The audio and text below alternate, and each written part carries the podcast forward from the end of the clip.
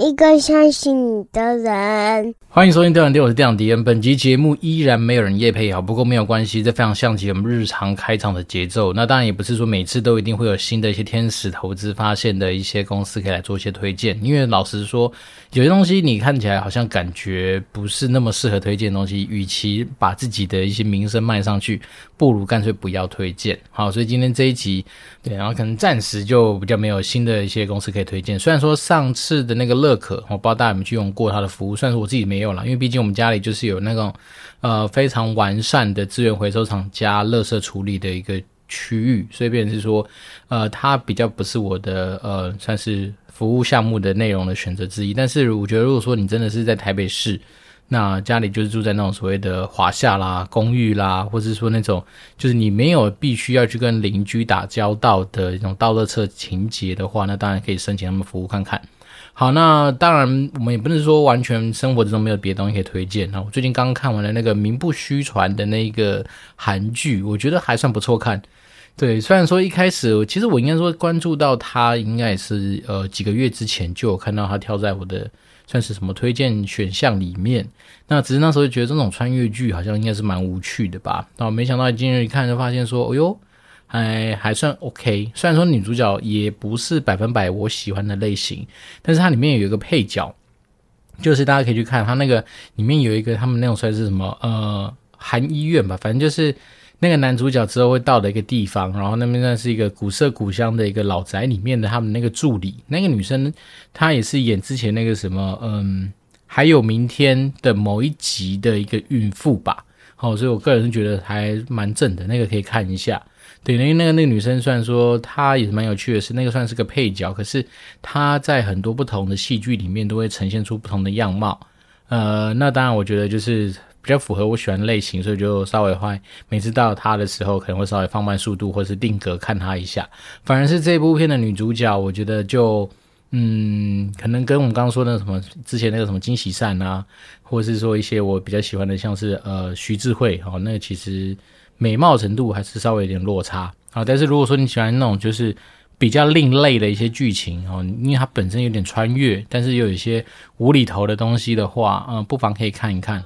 好，所以名不虚传就是推荐给如果说最近就是想要放空，好，这样不要有太大压力的听众的话，可以去看一下这样的的韩剧。好，那最近的生活其实蛮多时候还是就是跟着呃一些前辈们在研究所谓的就是呃技术线型这些方面投资的一些。操作跟手法，那我觉得蛮特别的哦，因为毕竟有些东西以前好像感觉离我们很遥远嘛，比如说看线型啦，什么了解筹码面啊，或是了解一些所谓的趋势线等等等，好像都是呃离我们很遥远。但最近开始接触之后，发现说，哎呦，很多东西它有是它的道理在里面。好，那最讲一个最简单的一个概念或观念，也就是说，嗯、其实，在整个市场上面，真的是有时候会有一只无形的手，哈，再去做一些推动。那那无形的手，你就把它想象成，也许就是所谓的主力啊，或是外资这样子的一个角色。所以，为什么大家就是有时候会去研究所谓的筹码面，就是因为你可以透过筹码的变化，所以筹码就是那个呃张数的变化啊，来去知道说现在它的态势是属于怎么样。好，因为说实在的，在他们技术分析的领域里面，其实蛮多时候并不是成为那个坐轿的人，而是成为抬轿的人。所以，便是说坐轿，当然你要能够做得出那种就是呃波澜啊，你要做得出那种就是呃所谓的那叫什么主力进进货之后到货，你要成为那一种角色，你的资金量体本来就要非常大。那通常来说，能够扮演那种资金量体的，不外乎就是外资嘛。哦，那你说投信，就算投信，搞不好都真的只是一个算是中阶水位的这样子的角色。所以便是说，对于我们这种看技技术，不是我们啊，应该说对于这些看技术分析的前辈们来说的话，他们就常流行一句话说，他们其实身为那种抬轿者，那就跟着主力去做这些事情，也就是说跟着市场的趋势走。好，比如说现在的趋势，假设这一支标的它就是往。顺向就是上升趋势走，那你当然就是透过上升趋势所带领出来的一些可以判断的指标跟判断的一些形态，来去做到相对应的操作。好，那假设它现在跌势，那跌势的时候，当然也可以把它想象成说，你从空方面可以去做一些相关空单的一些布局啦，或者说一些空的一些层面上面的操作。然后，但是就算这样的话，那个老前辈其实也一直都提醒大家说，其实在整个做所谓的呃，不管是什么技术分析等等等，还是多单，然后是其实说那做多还是比较有获利的空间。因为他说，其实空第一个空很难做，那第二个是空的那个获利的。报酬率，它怎么样算？其实怎么样都是比多单来的少，所以当然对他们而言，就其实真的就是花比较多的心思，我们就是持续的在找，类似于说有机会做多，跟着一起算是顺向坡往上走的这样的标的。那当然从筹码面啊、均线啊、K 线啊等等等等很多东西，其实都是判断的依据。那当然，有时候就算你已经看到这些讯号，甚至是这些东西都出来，其实也没有个绝对怎么样的标准答案。因为有时候说实在的，我们都说还是要观察。所以在整个就是自己最近有时候跟着他们参与这些讨论啊，或参与这些学习的过程，你就发现说，其实很多东西真的没有绝对啊。就算是那种已经算是我觉得应该财富自由包几几次的这样子的大前辈，其实他们每次看到这样的判断的时候，也都还是呃算是相对你。没有办法说百分之百哦，怎么样做一定是比较好，所以大家都是维持在一个就是相对胜率可能比较好的一个操作。那你说能够一次赚很多，其实也不敢说，因为说实在的，很多时候那种主力做完这些事情之后，他们就流行一句话嘛，叫做什么“万般拉抬只为出”嘛，所以等于说他们一定是会出的。然后再来是呃，蛮多所谓的主力啦、投信啦、外资啦等等等，他们其实都是那种机构法人。那机构法人当然面临的蛮多时候。还是有一些结算啊、算绩效时候的一些压力嘛，所以变成是说，也许也不见得这个标的不好，但是在于说他们整个做完这一波了，就是要收手了嘛，所以常常有的时候你就会觉得，奇怪，为什么有些人就是可以赚到那种就是呃可能转折点的钱啊，或者说他们真的有机会相对胜率比较高啊，那大概就是他们会从很多方面的指标来去做这样的判断。那最近的生活之中有跟着这些大前辈在学这些东西，我觉得还蛮有趣的。然后再来是，我也必须说，它这东西其实跟我们以前，呃，很熟悉，已经把它基本上刻在自己协议里面的所谓的左侧交易或者价值投资这件事情，其实蛮不一样的哦。因为像我们以前自己都奉劝自己旁边的亲朋好友，都说，如果你要做相对比较稳健的东西，你一定找到比较好的标的物，例如说，哦，指数型的 ETF 搭配。时间的复利，然后你就是去享受未来，因为时间加上这个好东西持续成长以后所产生的红利。但是说真的，在技术分析的世界里面就不是这样。技术分析里面，他们很多时候是赚波段，所以变成是说，呃，蛮守纪律，就是该停损的时候绝对不要那边熬，也绝对不要那边想说什么从本来只是做那种就是短进短出，然后变成价值投资放长线，不是，他们就是严守纪律，就是该停损的停损，但是该获利的时候就把获利空间给放大。那他说，光是这一点，其实就已经能够算是。违反蛮多投资人的习惯，我们不能讲说是呃习性或是人性，但是至少这件事情很多人的习惯就会被抵触。为什么？因为大多数的韭菜的心态或者是韭菜的习惯会是这样：好，停损不行，我反正反正越是亏钱，我越是要期待它能够有一天会回来。但是这段期间，你可能就损失了或丧失了去别的地方捞钱的机会。所以对他们而言，其实。呃，当然，我们那时候说的，其实胜率组合这件事情，就代表说，你可能在亏钱的时候，你会亏小亏哦，因为你严守纪律嘛，就是尽量让自己停损的时候设好啊，也许是五 percent、十 percent 我就停损。但是我今天有这个获利的时候，我在别的地方可能赚个二十 percent、三十 percent 把它赚下来，所以这样一正一负算下来之后，你就会得到你应该要有的报酬。那多次这样进出之后，当然也不是每次都看对嘛，所以当你看错的时候，马上收手。然后看对的时候放大获利空间，这样子就会长期下来，它也会是一个蛮可观的一个获利的模式。哦，所以最近在了解右侧交易的世界里面到底是怎么样，那里面当然就有时候也还是很多东西我自己觉得蛮悬的啦。所谓悬的，就是他们会有不同的形态啦，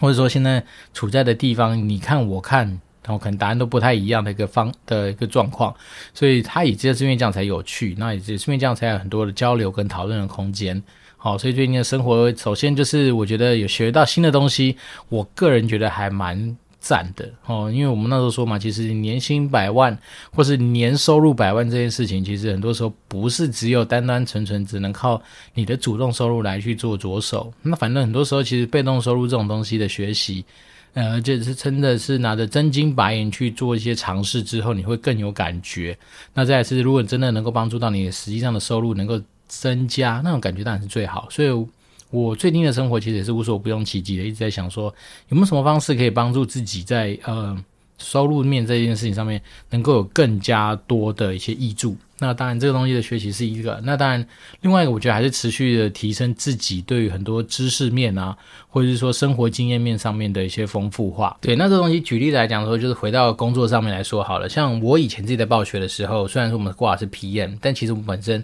我在斜杠位是什么服委会会长。那现在在这家公司，其实也是负担的，除了呃，我们主要是做行销啦、营运啦、一些投资案的一些呃研究调查之外。其实我也被纳入了什么活委会，然后就是负责那种团膳的一些事情，那也有加入所谓的福委会啊，福利委员会，就是去参与一些福委相关的东西的一些讨论跟规划。那这东西你要说它是不是一定跟你职的收入有没有直接关系？我只能说不一定。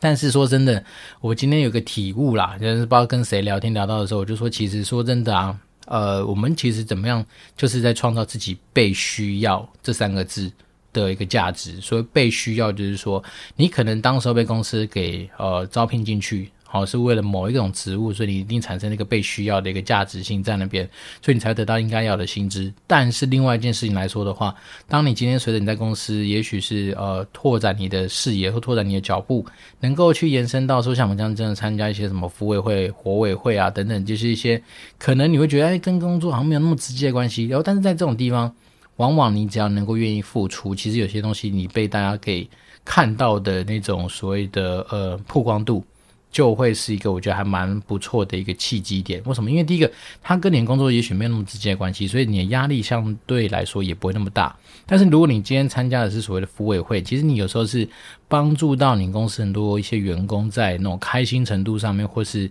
一些比较有记忆点的事情上面的一些努力。那这种东西，我觉得其实它某方来说，它帮你做到事半功倍的一种，算是呃。怎么讲攻击吗？或者说你的战功的累积击中这种东西来说，我觉得还算是相对 CP 值位比较高哦。为什么会这样讲呢？就比如说，我们以福委会来讲，比如说你去规划一个活动，如果你今天一样是规划一个活动，但是你背负的可能是要帮公司创造很多很多的营收等等等这样的活动，那很多时候摊开来就是一个你有没有达标，会直接影响到你绩效上面的一个状况嘛。但在福委会上面来说的话，你说真的，有时候你的活动不敢说是做到一百二十分，但是只要做到有一个基本的样子，其实很多的时候都会对你有一些蛮好的一些正向加分。我不知道这样子大家听不听得懂那种意思，就是说一个是。你好像本来就应该要做好，但另外一个是你做好反而会得到很多加分的一个项目。这种东西往往就会存在像我们刚刚说的，不管是呃福利委员会啦，或者也许是有些公司搞很多的社团啦，或者有些公司会搞一些比较特别的一些组织嘛，那等等等这种东西你再去参与，你会觉得说有些时候真的它会在你一些工作以外的时间。但是我说真的，这种东西它得到的效应其实都还不错。那依照福委会这种东西的延伸嘛，假设你今天是像我们那个去年，我是负担我们那个整个部门的什么尾牙表演的一个规划，然后包括一些尾牙上面的一些资源，那你就发现，当你今天有些东西把它缔造出来，大家手上就拿着你今天帮忙所准备的一些道具，然后大家看着是你规划好的一些节目，那这时候某方来说也会帮助你在。呃，战功上面其实增加了很多无形的一些加分。然后，当然我不知道说，其实我自己的想法是，反正呢，它就是一个七七八八的样子嘛，把它把它完成了。那 当然，有时候这种战功也不是说都完完全全期待别人自己发现。像我们本身是个比较不要脸的人的话，我们当然就会提醒大家说，哎，你看这个东西是我们规划的，我们当时规划的，呃，巧思在哪里？我就会无形之中，但是有意无意的把它加进去我们的聊天话题里面。所以这东西当然就是对于。你可能在一些呃，不管是长官啊、同事里面所缔造出来的形象，就会有一定的样子。那那我们一直讲说，其实年收入百万这件事情，有的时候，呃，主动收入还是占有一个蛮重要的一个部分嘛。那怎么样在你的主动收入的一个领域里面去累积自己的战功？我觉得除了自己，我们刚刚说的，你本来被赋予到的任务，比如说像我们做行销，你本来就有一些行销上面的指标之外，那像这种呃，我觉得非工作以外的一些，应该说工作以外的这些选项，其实大家不妨去思考看看。然后我觉得像我听过的有一些案例是某一些公司他们的服委会在票选的过程里面，大家甚至还去拉票，搞得好像是选举一样。好，但是我不知道在我听过，当然应该是百分之八十的公司，其实很多人还是比较会散，好，想要散掉这种就是啊，工作已经够忙了，所以我不想要多付出这样的事情的这样子的一个工作。但是我自己从暴雪一路这样加入这种服委会到现在来说的话，我个人觉得都还蛮好玩的。因为有的时候我们讲这样子，就是我们刚刚说的，除了战功这种东西比较直接的一些回馈之外，那有的时候其实你在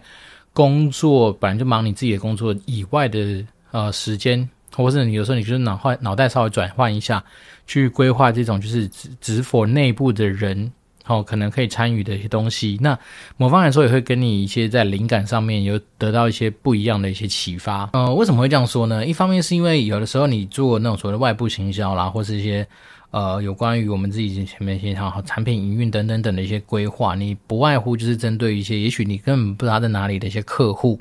好，所以很多时候你当然你已经透过一些客观的一些资料啊，哪怕是一些市调的资料，哪怕是一些产业分析的一些报告，你大概知道你的客户轮廓是什么，但这些东西怎么样都比不上是你今天帮你公司的同事。或帮你公司的一些好朋友所设计的活动，是因为你就知道谁会参加嘛，你就知道这些东西是给谁的嘛，所以你当然就更好去想象他们的口味是什么啦，他们的喜好是什么啦。然后再来是说，我们都知道嘛，你要在职场上面，有的时候说真的，你要得到大家的嗯。这样讲，我们不是那种烂好人，所以我们不期待得到大家的爱戴。但至少你有时候你得到一些掌声，就是透过这种事情而来嘛。比如说我们刚刚说的，你可能额外付出的一些活动规划，或是说你额外付出的一些时间，然后让一些东西可以顺利的啊、完成，这种东西它都会成为你在整个职涯上面，或者所谓的职场上面得到，我觉得算是真的是嗯 CP 值蛮好的一个投资。然后再是说，有些时候说真的，呃，福委会不知道大家有没有参加过的经验。其实说真的，福委会有时候也不会占用到你非常多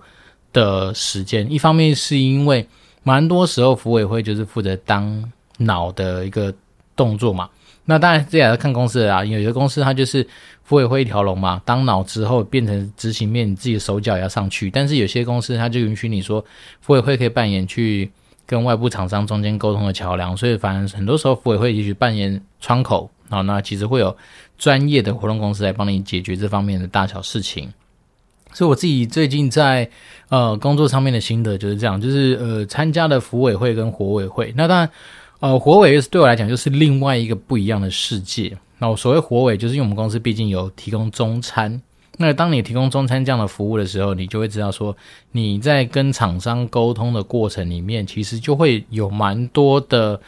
嗯、呃，我讲应该说蛮多蛮杂的事情。为什么？因为员工都会给你一些反馈，那员工给你反馈之外，你还要把这些东西有效果的整理给厂商，那再是你要去盯着厂商能够依照你的期待去做一些调整。这中间其实有非常多的一些呃沟通的一些学习啦。那当然，我们那时候其实，因为我们我们最近也才刚换完厂商，不到几个月的时间嘛，所以当然我们跟那个厂商的一个合作都还是在磨合期。但是磨合期的中间，其实就衍生出非常多的问题。那我自己最近在参加类似于这样子是相关的一些活动的讨论的时候，我就有一个心得是，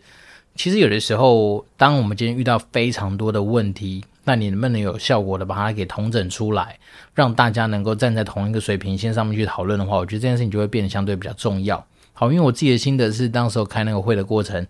很多人都表达自己的意见嘛，比如说什么菜怎样啦，量怎样啦，然后有什么样的抱怨啊，叭叭叭叭。但你最后就会发现说，其实当你今天如果用一个比较有系统的框架去把东西整理出来的时候，其实不外乎大家在乎就是那些东西嘛。好，举例人，比如说。嗯，我们觉得菜不好吃，好，菜不好吃，或是你觉得今天整个用餐体验不满意，那不外乎你就是从质量方面去做一个思考嘛。质可能就根据来说口味，好，烹饪方式、食材啊，或者是说有没有什么一些不符合卫生的地方嘛？例如说有人吃到钢刷了，吃到头发啦，吃到指甲啦，吃到什么小虫啦，等等等这些东西，那当然你就可以有效的把它归类成说跟哪些东西有关的，然后先把它归类出来。那当然。值完之后就是量嘛，那量方面当然就是更好去做一些统计嘛。比如说我本来就叫两百只鸡腿，那你给我来一百五十只，那就是少五十少五十只鸡腿，类似于这样的东西，其实你就很好做一些统计跟回馈。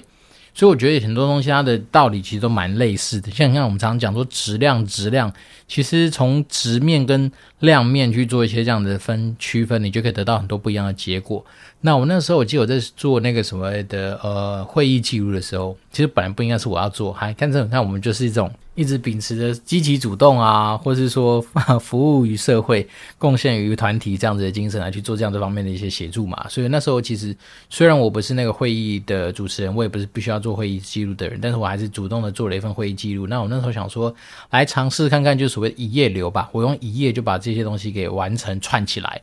那其实答案也很简单，反正我记得以前遇到这种通常有问题的时候，我们就会流行三个字嘛，呃，不是三个东西啦，现象分析行动嘛。对，那现在现象看起来就是有蛮多同仁哈不愿意去吃中餐啊，那可能本来假设你是期待有一万人来吃，就现在就七千人哈，就是打七折嘛，就是很明显。那分析下来，我就刚刚说的，其实不外乎就是质或量。好的，当然那时候也有分成，我自己有多分了一个层级，就是跟这个。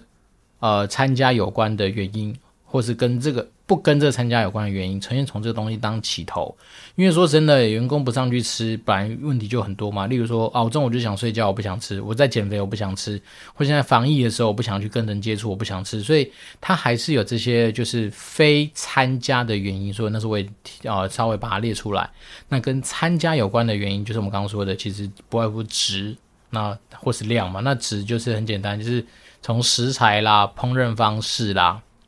那或是说我们刚刚说的，就是口味的呃咸那什么那怎么讲哦、呃，口味的程度好了，就是你可能是呃盐巴的比例啊，或者什么东西东西，但这东西它最后就会衍生出你可以对应的行动嘛。那我那时候我记得记录下来，我我给的建议的行动都是。因为现在看起来有点公说公有理，婆说婆没理的这样的状态，所以变成是说那时候我们就是期待是说，至少你要能够先设定一个就是检核机制，好，比如说你觉得今天口味就是特别重，好，那你就叫商家就是固定时间就是提供所谓的呃盐啊、油啊，你的使用量嘛，那这东西至少比较可以追踪嘛。举例，比如说你在改善前。哦，你可能都是盐就是一百克，那你改善后之后，你盐就是八十克，那就是很明显的数据上就是告诉你，我就是用的比较少嘛。那再来是说从食材上面，假设大家就是不喜欢加工物，哦，不喜欢那些什么卷啊，不喜欢什么搅啦，对，那你就可以去统计一下嘛。改善前你使用搅的或是卷的那个出现的次数到底多少？那改善后有没有明显的下降？那再是大家不喜欢炸的吧？那你就去统计嘛。然后之前的烹饪方式用炸的比例大概多少？后面炸的比例有没有减少？然后取而代之可能是煮的啦、卤的啦、烤的啦、蒸的啦，等等等。所以这东西它其实还是有一些科学的一些动作可以去做这样子的一个呃，算是记录吧。对，但你当你今天都没有这些东西，仅凭比如说某一天，好举例，比如今天六月二十三号，那我就是六月二十三号，然后有员工反映口味太重。